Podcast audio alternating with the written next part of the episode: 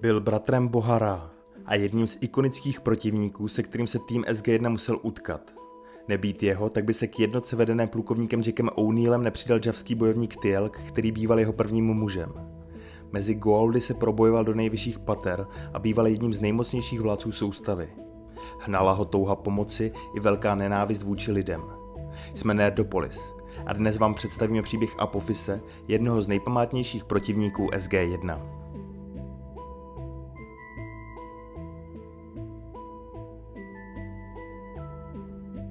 Apophis našel svůj předobraz v egyptském bohu Apopovi, kterému se též pro nás povědoměji říkalo Apophis. Egyptská mytologie ho představuje jako obrovského hada, který symbolizuje princip chaosu nazývaný Isfet. Tento princip představuje neustálou hrozbu pro řád světa, protože Apop v těchto příbězích vystupuje jako nepřítel boha slunce Re, jinde přepisované také jako Ra. Ohrožoval jeho každodenní cestu po nebesích a zejména jeho noční putování pod světím. Jeho cílem je zabránit znovu zrození boha Re na východním horizontu.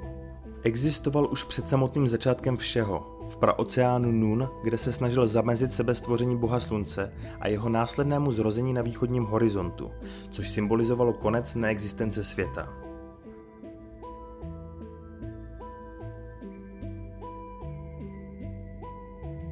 Apofisovým znakem byl had.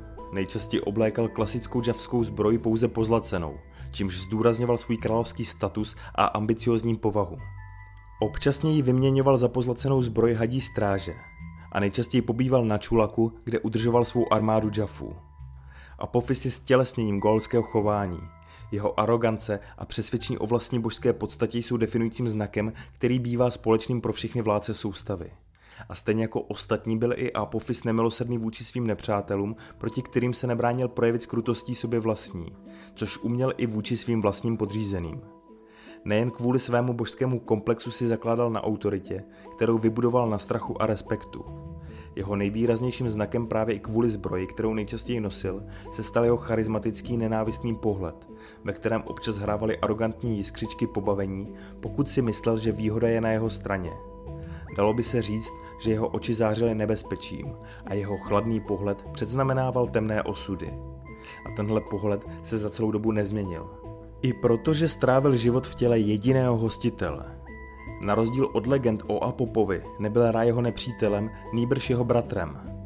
Apophis v době jeho panování velel menší flotile, ale poté, co byl Ra zabit, začala Apophisova moc mezi Goaldy vzrůstat, až se stal společně s Herurem, Sokarem a Kronosem jedním z nejmocnějších vládců soustavy.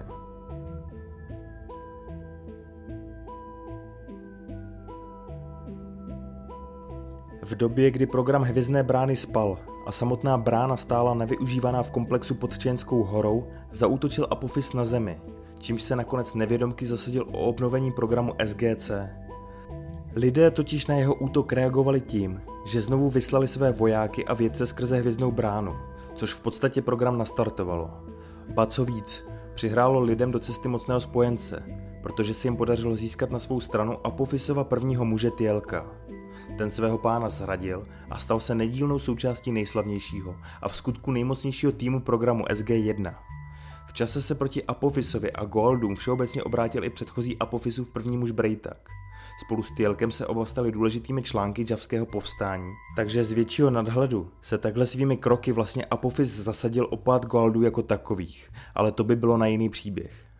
Apophis kromě země také směřoval svůj útok na Ebidos, kde dříve vládl jeho bratr Ra a odkud onesl Šáry a Skáru, do kterých implantoval Goaldy. A nejen tak jaké. Z Danielovy lásky Šáry se stala Amaunet, Apophysova manželka, a Skára se stal hostitelem Chlorela, Apophysova syna. Tak se Apophis zasadil také o to, že Daniel Jackson našel důvod, proč se přidat opět do programu Hvězdné brány a zasvětit svůj život nejen boji proti Goldům.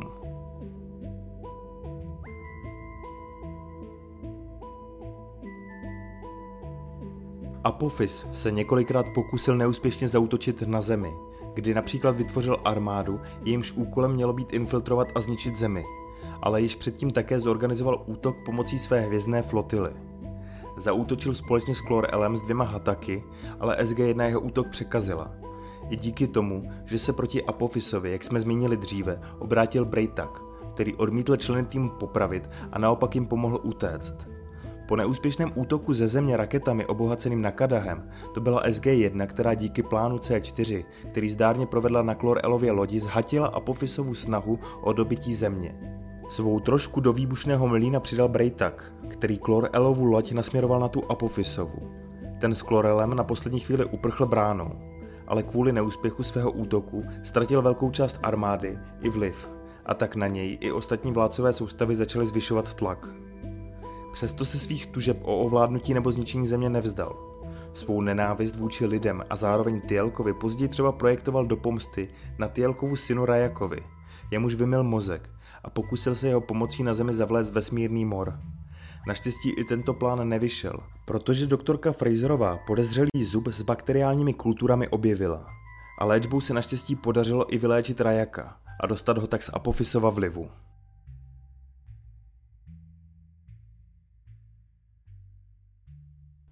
Apofisovi snahy o to zůstat na výsluní moci nikdy neustaly, proto například splodil Harsesise.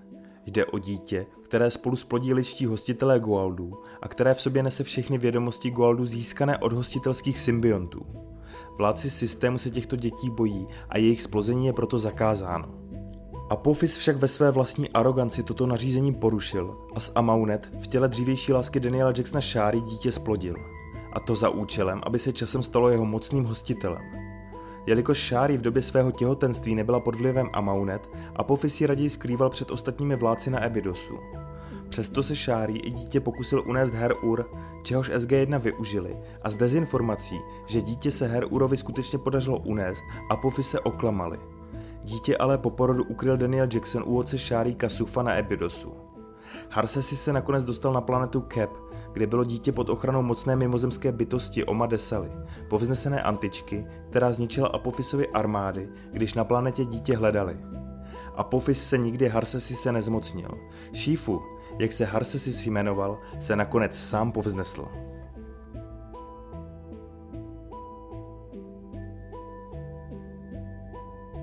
Oslabený Apophis, kterému se vršily neúspěchy, padl do zajetí Sokara. Když uprchl, tak se lstí dostal k týmu SG-1 a na zemi, kde doufal, že dostane azyl, nebo jeho přítomnost zde při nejmenším povede k tomu, že Sokar zničí zemi. Apophis ale nakonec umírá, ale nepletl se v tom, že Sokar zautočil na zemi mocnou zbraní, která mohla zničit Iris, díky čemuž by mohl Sokar plně napadnout zemi. Proto nakonec lidé výměnou za ukončení útoku odevzdali Sokarovi Apophisovo tělo. Sokar Apophise oživil a mučil, kvůli čemuž pravděpodobně skončil s navždy napůl znetvořenou tváří. A nakonec skončil uvězněn na měsíci Nejtu, kde se z něj pod jménem Naonak stal první muž tamního vládce Bajnára. Svého klamu využil k tomu, aby Bajnára zabil a zmocnil se vlády nad měsícem Nejtu. Příhodně se mu později podařilo také zajmout tým SG-1, od kterého chtěl získat cené informace o poloze Tokru, kterými by si naklonil přízeň Sokara. Informace se mu získat podařilo, ale byly milné. Proto se Sokar rozhodl Apophise zabít. Se skrytou zbraní se o to samé pokusil Apophis jako první. Ale díky Sokarovu osobnímu štítu se mu to nepodařilo. Přesto Sokar zemřel později ve své lodi, ve které prchal. Čehož Apophis využil k převzetí Sokarových armád. Až po těchto událostech proběhlo již zmíněné hledání Harsesise na Kebu, kterému dokonce předcházel útok na Čulak.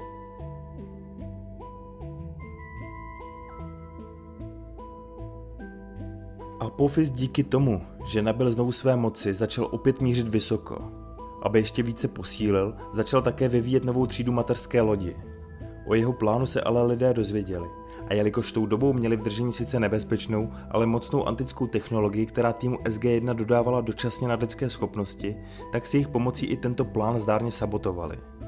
Apophysovi ani nevyšlo pod záminkou zvržení ostatních vládců soustavy uzavřít falešné spojenectví s Her Urem ale díky vlastní neviditelné flotile se mu podařilo zničit flotilu svého soka a jeho přeživší síly si podmanit. To z něj v té době udělalo nejmocnějšího vládce soustavy, nikoliv však na dlouho. Apophis, hnán osobní záští, zautočil v jednom ze svých posledních tažení proti Tokrům na Voraši, kterým se vydali na pomoc jejich spojenci z Taury. Apophisovi se povedlo zajmout Tielka, kterému vymil mozek a učinil z něj znovu svého prvního muže. Ale ani toto malé vítězství mu nebylo nic platné jelikož tým SG-1 v čele se Samantou Carterovou přišel s odvážným plánem, kdy v galaxii nechali ze slunce stvořit supernovu a nechali ho explodovat. čím zničili celou jeho flotilu, kromě jeho mateřské lodě, kterou exploze zanesla spolu s lodí, ve které se nacházela i SG-1 do jiné galaxie, ve které se setkali s replikátory.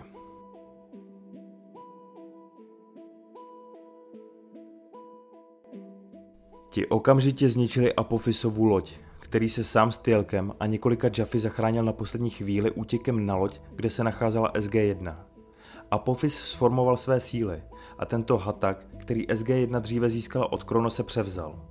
Bohužel se s Apophisem na palubu dostali i replikátoři. SG-1 se podařilo osvobodit Tylka a utéct, spolu i s Jacobem, otcem Samanty Carterové a Tokrou Selmak v jednom, který byl celou dobu s nimi. Týmu se předtím podařilo sabotovat motory lodi, kvůli čemu loď nakonec havarovala na planetě Delmak i s Apofisem uvězněným na palubě. Tím skončil život tohoto obávaného tyrana, ale jeho trýzněný hostitel tak měl možnost dojít svému klidu. Co na jeho příběh říkáte? Chtěli byste slyšet i o jiných Goldech nebo dalších postavách a příbězích z Vězné brány? Napište nám do komentářů. Díky moc všem našim podporovatelům na herohero.co lomeno Nerdopolis a členům YouTube kanálu. Za svou podporu mají jako odměnu přístup k videím v předstihu a k dispozici i extra obsah. Podpořit nás můžete také nákupem oblečení z naší kolekce na www.blackfinstore.cz lomeno Nerdopolis.